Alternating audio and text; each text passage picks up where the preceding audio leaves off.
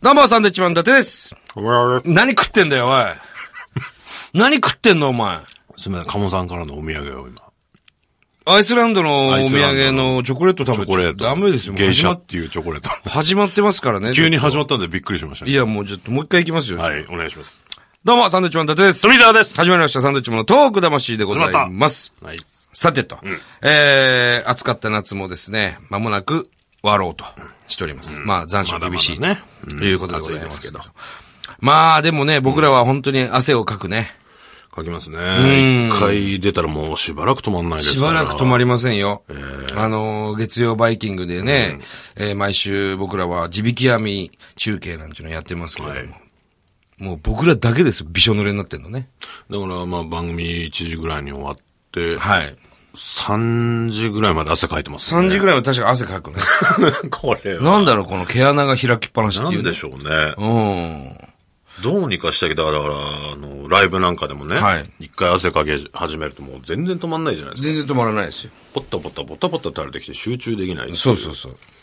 なんとかならんもんかね。ほんで、まあ、僕、漫才中でもね、結構汗かくんですけど、まあ、富澤、あれ富澤涼しい顔してんなと思うと、なおさら汗かいてきたりするんですよね。はいはいはうい。ん。あなんだろう ね。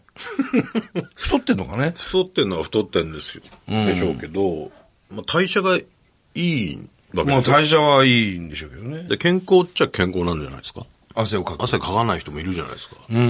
そういう意味では健康なのかもしれちなょいっ。と汗かいたら、またものすごい水飲むしね。なんだろうね、あれね。うん痩せないね。痩せないです。結局、水太りになりますからね。うん嫌だね、だ夏かは。ら、その僕がずっと唱えてる説があって、はいはいその女の人ってあんまり顔に汗かかないじゃあん。んまり見ないですね、汗だくになってる女性はね。それは、あの、ブラジャーをずっとしてるから、言ってるね、お前いつも汗ね。腺がね、汗の線を止めてるからっていう。ちょうど胸の下でしたっけ上ですね。上まあだから結局、こう、胸のあたりでこうギュッとしてるから、書きづらい。ほうほうほうほうほだから、俺たちもブラジャーをすれば、う。バカた れ。なんでそうなんだよ。いやでもほら、今、男のブラは出てるメンズブラっていメうンのズがあブりラ。ますからね。ええはいはいはいまあ、つけませんけど。してたら、そんな書かないんじゃないかなと。あの、だから着物着てる女性なんかは、あの帯でギュッと締めてるから汗をかきづらいって言いますよね。だから、ギュッとすれば、多分、そんなに。そうなのかもそね。の代わり、下の方に書くんじゃないかっていう。うん。それも嫌ですけどね。ギュッとしてる下にね。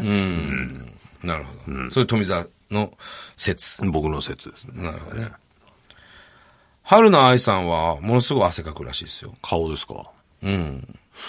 じゃあ僕の説は違うっていうことになりますね。春ブ菜愛さんラジャーはしてるのか春菜愛さんは、大西健二さんですからね。まあ言ってもね。男ですから。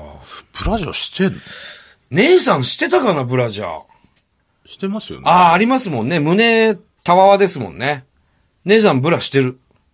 うん。うん。僕、ずーっと好きですからね、春菜愛さんは、本当に。家に飾ってましたからね。プロマイドみたいなねプロマイドみたいなね、姉さんね。でも、その、ある程度の年齢まではしてなかったでしょうから、他の女性よりは、汗かくのかなじゃないですか。うん。素敵ですよ、姉さん。最近会ってないの、そういえばねそ。うですね。まあ、そんな話はどうだっていいんですよ。 今日もメールがたくさん来てますんで、これから読んでいきたいと思います。さあ、まずこちら、えー、ペンネーム、ラジオネーム、ベガ、ベガ町田さん。ありがとうございます。あね、ありがとうございます。こんばんは。こんばんはえー今回お二人に応援してほしい芸人さんがいますほう。 K ダッシュステージ所属の橋本正夫さん。えー福島出身のモノマネ芸人さんです。えーサッカー日本代表を応援しているちょんまげ隊というグループをご存知でしょうか知らないですね。このグループ、被災地支援も積極的に行っているんです。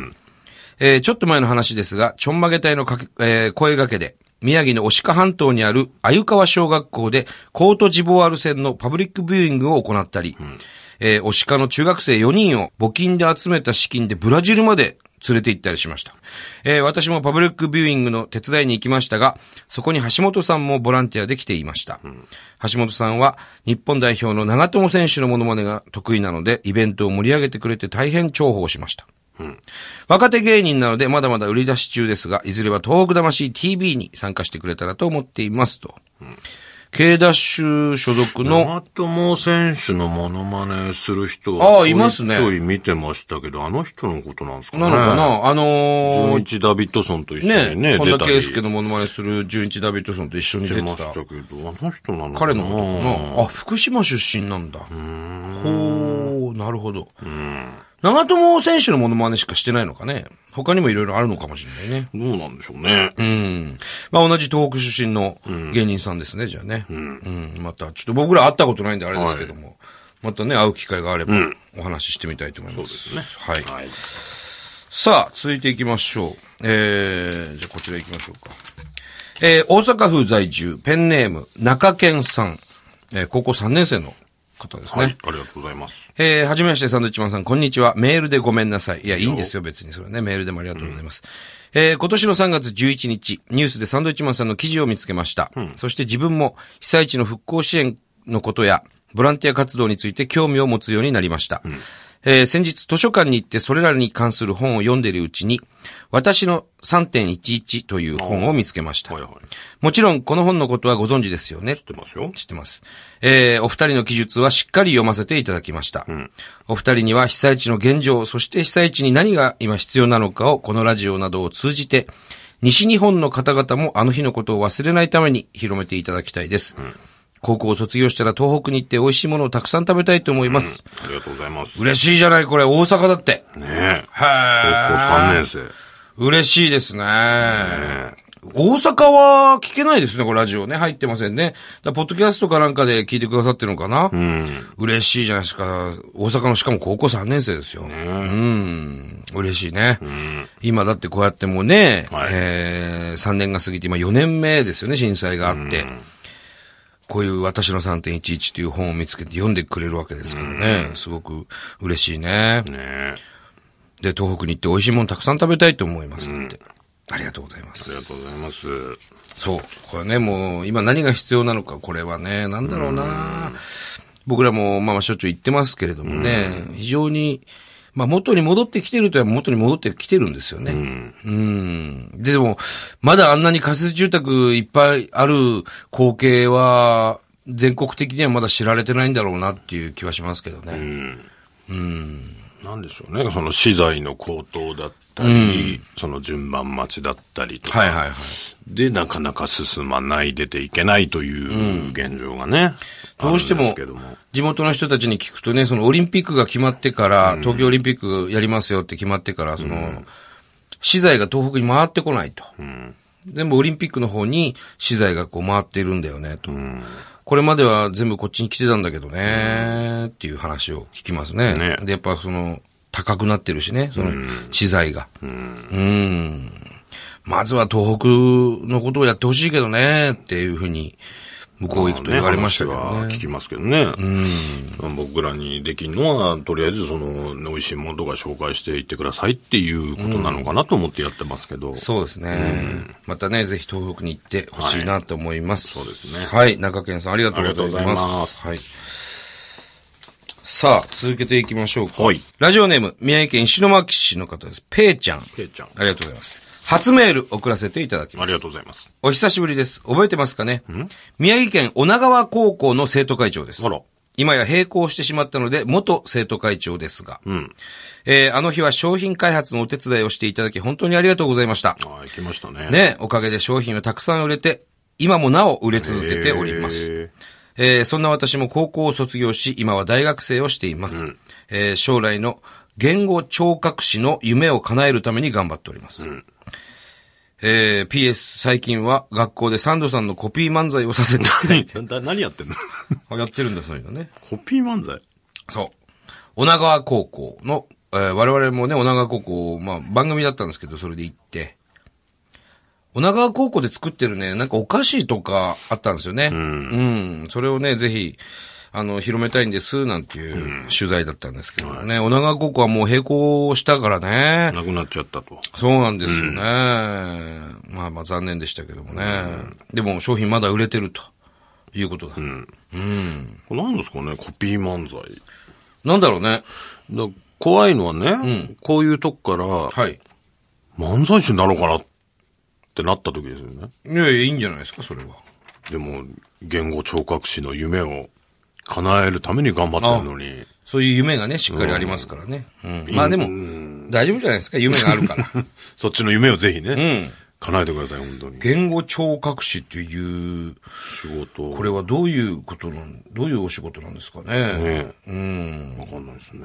まあ言葉と耳の感じですよね、これね、言語聴覚士。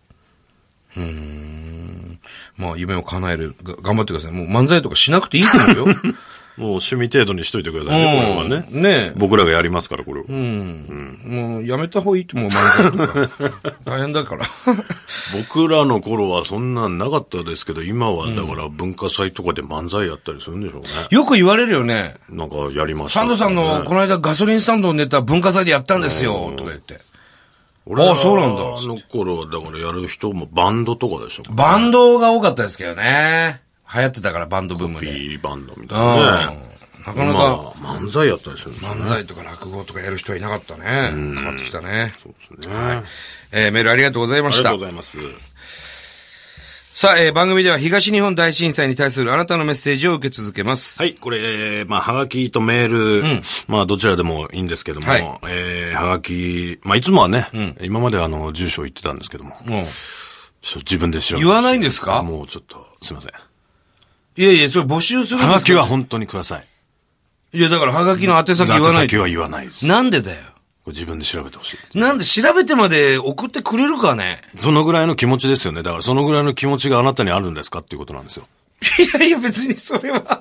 こっちは募集してます。募集してるんでしょええ。すごい、もうはがき。